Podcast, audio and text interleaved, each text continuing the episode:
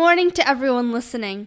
My name is Eliana Svilik. Welcome to the sixth episode of my podcast, Capital Connections. On this podcast, we explore the intersection between economics, politics, and everyday life. We try to understand why the flow of money between countries and companies matters. This podcast is an educational initiative with the goal of educating my peers, high school students, on the global political economic events that schools often neglect to teach fully, despite their relevance to our lives. Today's topic, international climate change policy and COP26, with an emphasis on energy innovation, is arguably the most important issue facing our generation and those that will come after us. We have a distinguished guest, uniquely educated on this topic, here to aid our understanding. But first, here's some background. So, what is climate change and what are its impacts? Climate change is a direct result of industrialization and the subsequent increase in the burning of fossil fuels. When fossil fuels are burned, they release energy and greenhouse gases. This energy is used to provide energy for almost everything that the developed world uses cars, planes, plastic, etc. However, greenhouse gases, such as carbon dioxide and methane, accumulate in the atmosphere, trapping the sun's heat and increasing the planet's surface temperatures. Already, the average temperature in 2020 was 0.9 degrees Fahrenheit higher than the 1968 2005 average. If our consumption of fossil fuels remains unchecked, the Earth will warm by several degrees within the next century. The results will be catastrophic, with negative economic and political implications across the globe. In general, climate change will increase the intensity and rate of weather events and natural phenomena, whether that be hurricanes, droughts, heat waves, or the infamous rising and warming sea levels due to melting Arctic ice and the effect of absorbing 90% of the heat of fossil fuel emissions. The specific effects of climate change vary by region and a country's capacity to protect itself against these dangerous consequences. With regards to flora and fauna, climate change poses an enormous threat to wildlife across the globe because it alters ecosystems, which are intricate and fragile. Perhaps most importantly, human lives are also at risk, with estimates placing 1 billion people at risk of water shortages or losing their homes due to rising sea levels, melting ice caps, and increased rain rather than snow. Coastal communities throughout the world are facing this issue, particularly those that live on islands. Rising sea levels will cause a refugee crisis that will threaten national security for many countries and put a strain on foreign relations. Global food production will also be severely impacted, as arid regions such as ours in Southern California will become even drier. Unchecked, climate change will increase poverty and contribute to political instability, especially when livelihoods, food supplies, and survival itself are threatened. The global climate science community has set an average temperature increase of 1.5 degrees Celsius as the target, lest climate change become completely unmanageable. So, what are the biggest state contributors to fossil fuels, and what UN resolutions have already been passed? Developed countries and their multinational corporations are the biggest contributors to climate change. Unfortunately, developing countries are the most affected by climate change. It is these same countries that also want the opportunity to industrialize and grow their economies, which presently require the use of fossil fuels. The biggest emitters of fossil fuels are China, the European Union, the US, and India. Due to a lack of coordination between developed slash industrialized countries and the developing slash pre industrialized countries, there has been a lack of global resolutions put forth by the UN or other international organizations that address climate change, despite its time sensitive nature. The UN Framework Convention on Climate Change was signed by 154 countries in 1992 and was the first initiative of its scale that focused on the climate change issue. Its primary objective was to quote unquote stabilize atmospheric greenhouse gas levels at a safe level. But because the plan included no mandatory action, it was largely unsuccessful, the next large global plan came in 1997 and was signed by 150 countries. The Kyoto Protocol targeted developed countries, which at the time did not include China or India, asking them to reduce their greenhouse gas emissions. The United States Congress never ratified the agreement, and critics argued that because the two biggest emitters, China and India, were not part of the protocol, it would be ineffective. Eventually, the Paris Accord signed in 2015 at the 21st Conference of the Parties, known as COP21, replaced the Kyoto Protocol. The Paris Accords were signed by 196 nations, including the US, China, the EU, and India. The agreement calls on countries to prevent the global average temperatures from rising above the magic 1.5 degrees Celsius level. However, like all previous global climate agreements, the Paris Accords are non binding. So, what are the biggest sources of greenhouse gases? According to the U.S. Environmental Protection Agency, most of the greenhouse gas emissions from human activities within the U.S. result from the burning of fossil fuels for transportation, electricity production, and industry. Data was collected from 2019. Globally, most greenhouse gas emissions in 2013 came from electricity and heat production, transportation, and agriculture, according to the Center for Climate and Energy Solutions. So, just recently we had our 26th climate conference in Glasgow, which was from October 31st to November 12th.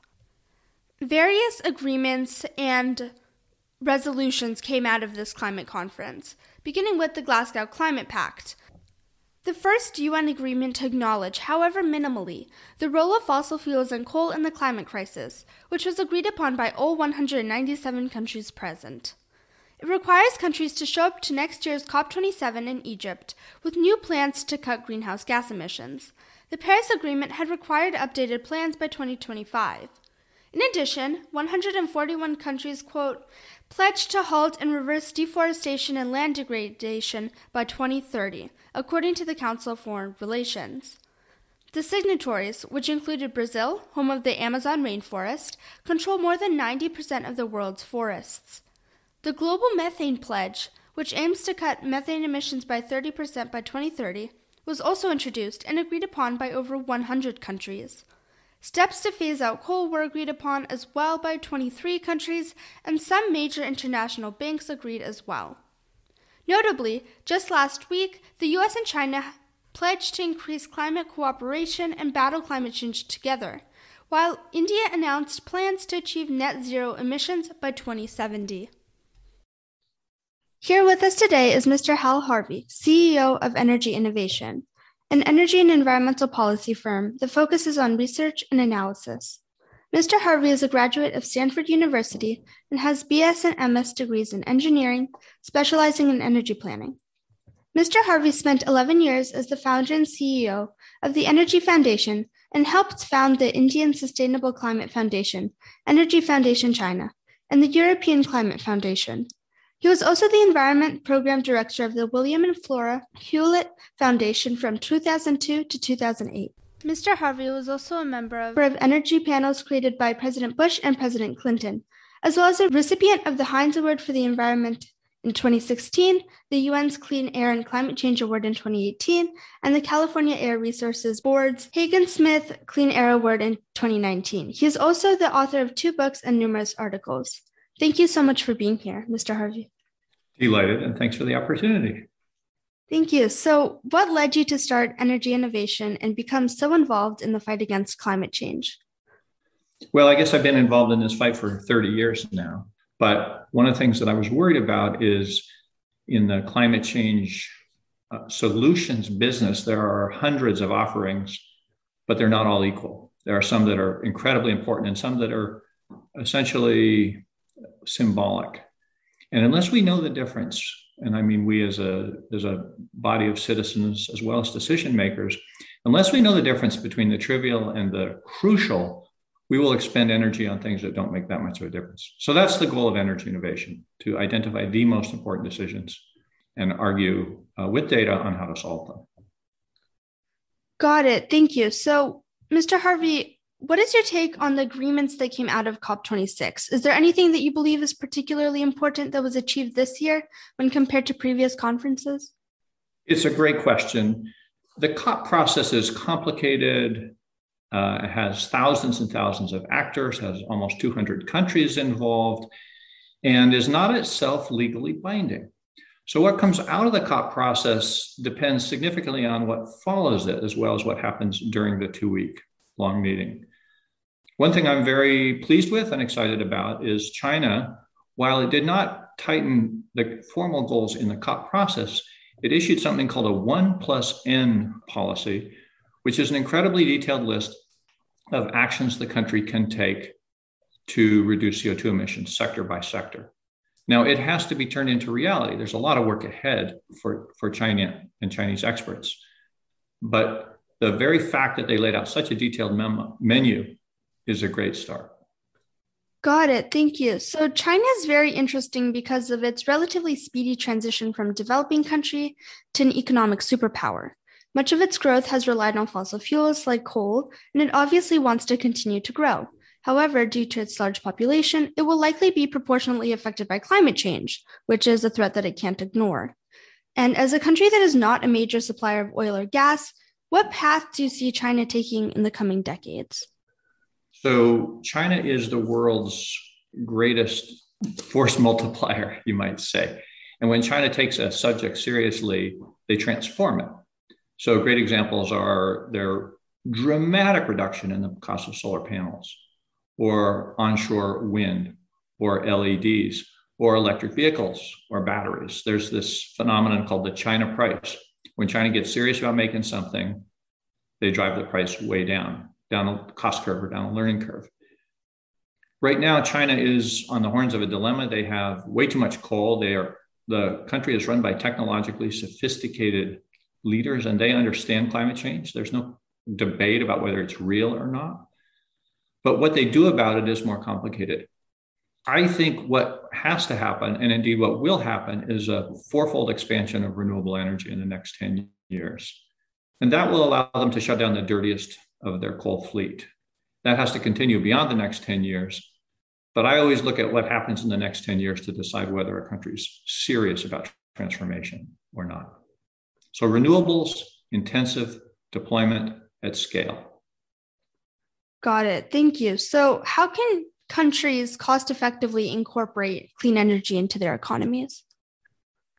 One of the important questions is how you design your public standards or regulations. So, do we have a law or regulation that mandates that utilities go to 80% clean energy by 2030? That's a good way to test whether somebody's serious in this country or not. There are dozens of utilities who have made exactly that commitment. But ironically, their public policy regulatory agencies are lagging behind the utilities. It's usually the other way around. I'm a great believer in public standards. A really good building code means that every building built from here on is close to carbon neutral. It produces at or nearly as much energy as it consumes over the course of a year. A really strong electrification policy will accelerate the transformation of our fleet. Requirements by utilities to get an increasing fraction of their electrons from solar and wind and offshore wind will transform those industries. So, in each sector, there's a small number of policies that make a huge difference. And when those policies are ambitious, they will drive radical change or rapid change, I should say. When those standards are lagging, then they're an anchor on the kind of change we need. Got it. So, how do we get to those standards? What is preventing the transition away from fossil fuels? Is it cost or a lack of existing in- infrastructure or a lack of political will? I would say the biggest problem today is incumbency. So right now, solar is the cheapest source of electricity on planet Earth, and wind is second. And yet we're building thousands of miles of natural gas pipelines that we don't need and we're not going to need in a low carbon world. In a low carbon world, those pipelines are stranded investments. They will never be repaid. What happens, however, is that because these are political processes, incumbent actors, typically owners of coal mines or gas or gas pipelines or gas wells, or old fashioned power plants use their political might to slow the processes down. They get in the way of permitting, they mess up the market rules, they create bizarre requirements for electric, electric plants and so forth. In order to overcome incumbency, you need better pricing, which we've now got. You need better technology, which we've now got. But you also need courageous political leaders who are willing to say to their utilities, friends, it's a new day. You're going to move to renewables at a rapid pace. And your job now is to manage that transition incredibly efficiently through system optimization rather than through old fashioned dispatch. And they have to stick to it. When those standards are set, when you overcome the incumbent actors with new technologies, you get practical revolutions. We've seen it in non regulated spaces like computers and IT. Now we need to see it in regulated spaces like the grid. Right. Thank you. So, as I'm sure you agree, the general consensus seems to be that the world needs to transition from dirty fossil fuels to clean energy sources as soon as possible. So, how is this transition going to happen? How are we going to go from gas and oil to clean energy like wind and solar? I know you touched on this a little bit, but can you give us more of a timeline for when you think this will happen? Yeah, you know, things start slow and then they pick up speed. And so solar, I put in my first solar system 40 years ago. It was very expensive and it wasn't very good. That's just back when I was doing uh, design and build of homes. Uh, today, it's required by law that every new residence in California have a solar system on the roof. Uh, and the acceleration happened most especially when solar crossed the price threshold, so it was cheaper than other sources of electricity. If you have price as a headwind, it's hard to have a transition. If you have price as a tailwind, it's fairly easy. There's tipping points. I would say we are past the tipping point on new electricity and we're getting past the tipping point on old electricity. 75% of the coal fired power plants in America are cheaper to shut down than they are to operate. Solar, brand new solar farms are cheaper than just the marginal cost, just the operating cost of existing coal. So that tipping point's well underway. The electric vehicle tipping point, which is the next most important, is coming. It's not there, except in some markets. In uh, Norway, for example, more than 60% of all new cars sold are electric cars. But Norway's not as big a market, say, as the United States or China. I think China will drive the electric vehicle tipping point, and I think they will do it by 2025 or so. Uh, it'll be helped with US regulations and US companies. I'm heartened by uh, Volkswagen's commitments. They're, they're quite incredible. Uh, they had a corporate epiphany on the heels of their exhaust tailpipe standards that they had to advance in the world by going clean. And they are making a fundamental transformation. They're the second largest car company in the world. It's a, it's a fantastic sign of another tipping point.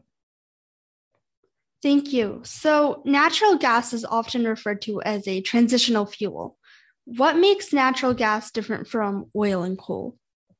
Well, it's a misnomer to call it a transitional fuel unless you want to transition from fossil to fossil, which doesn't sound like such a good deal.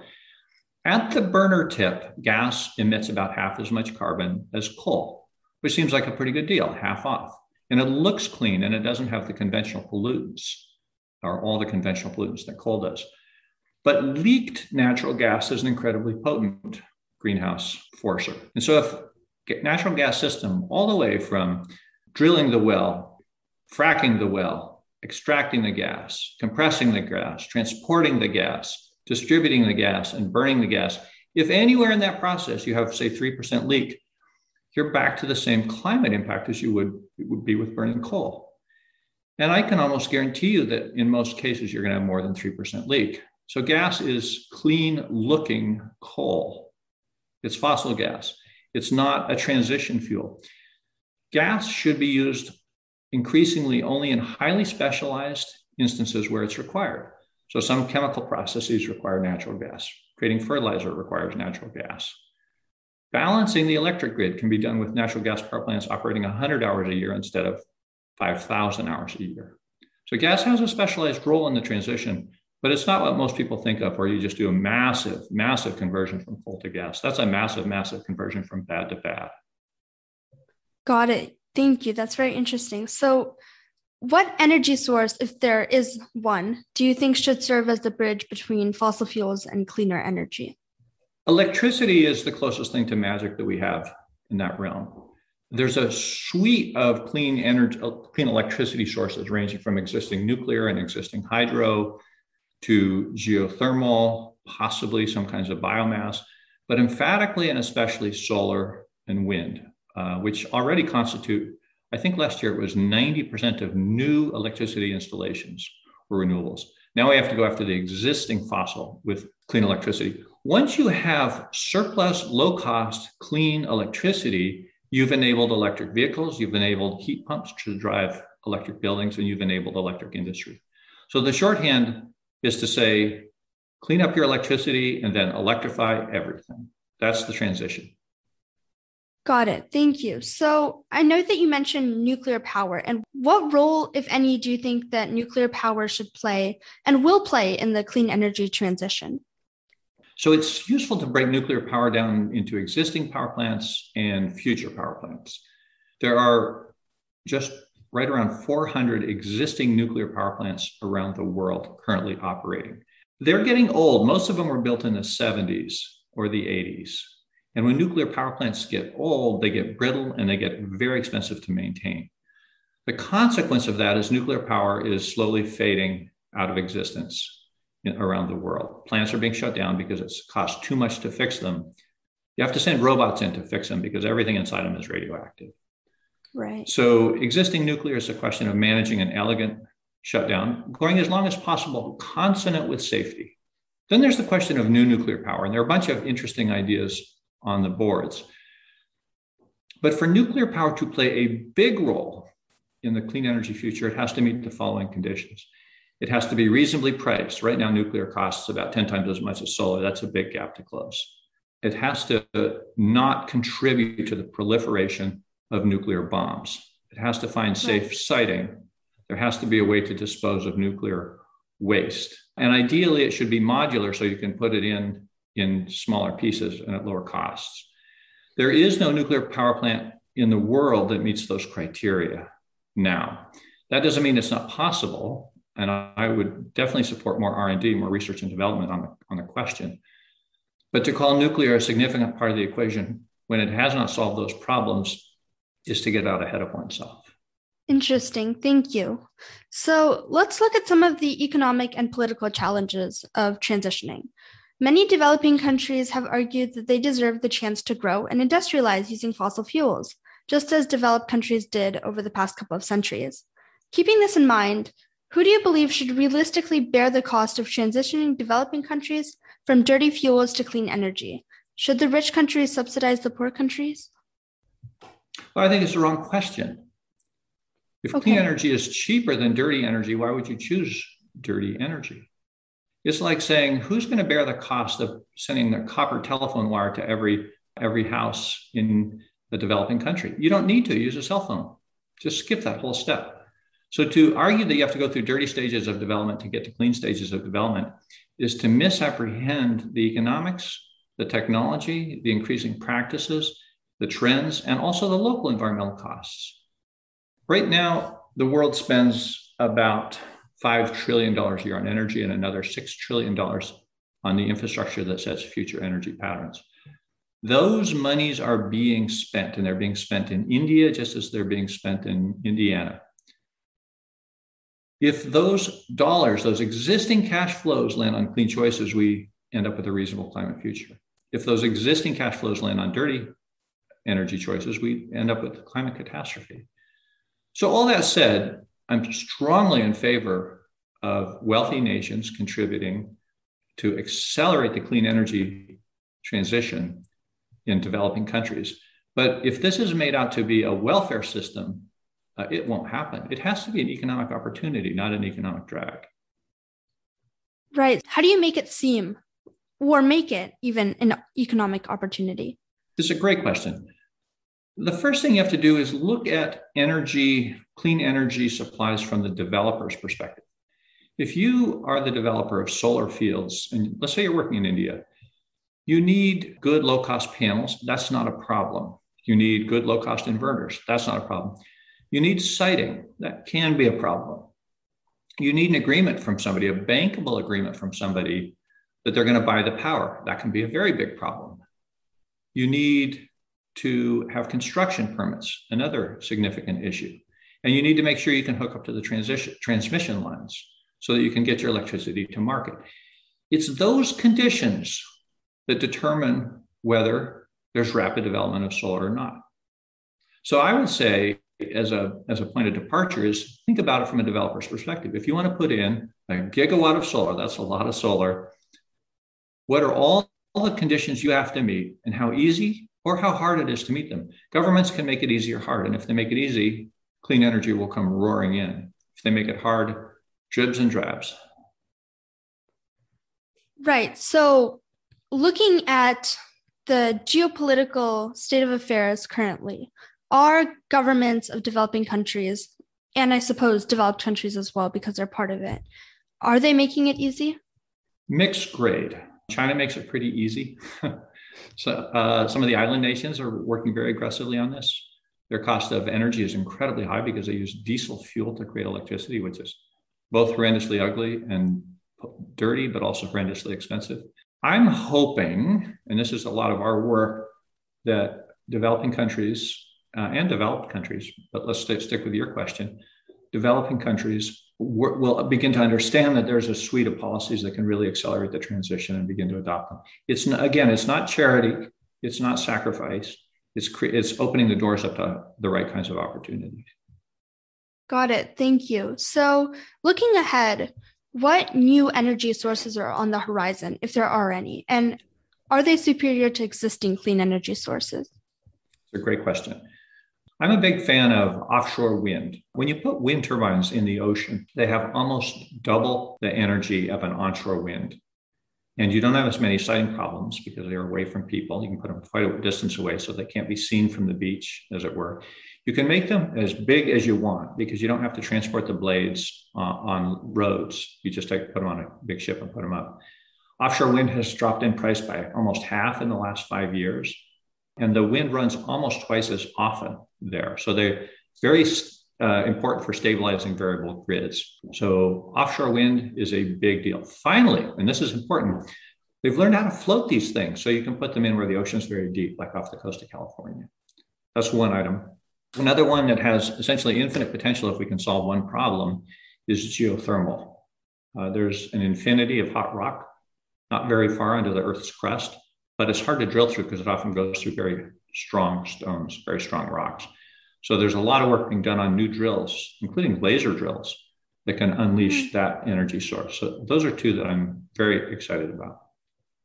Interesting. So do you think that the most promising clean energy source differs if you're looking at developing economies versus developed economies?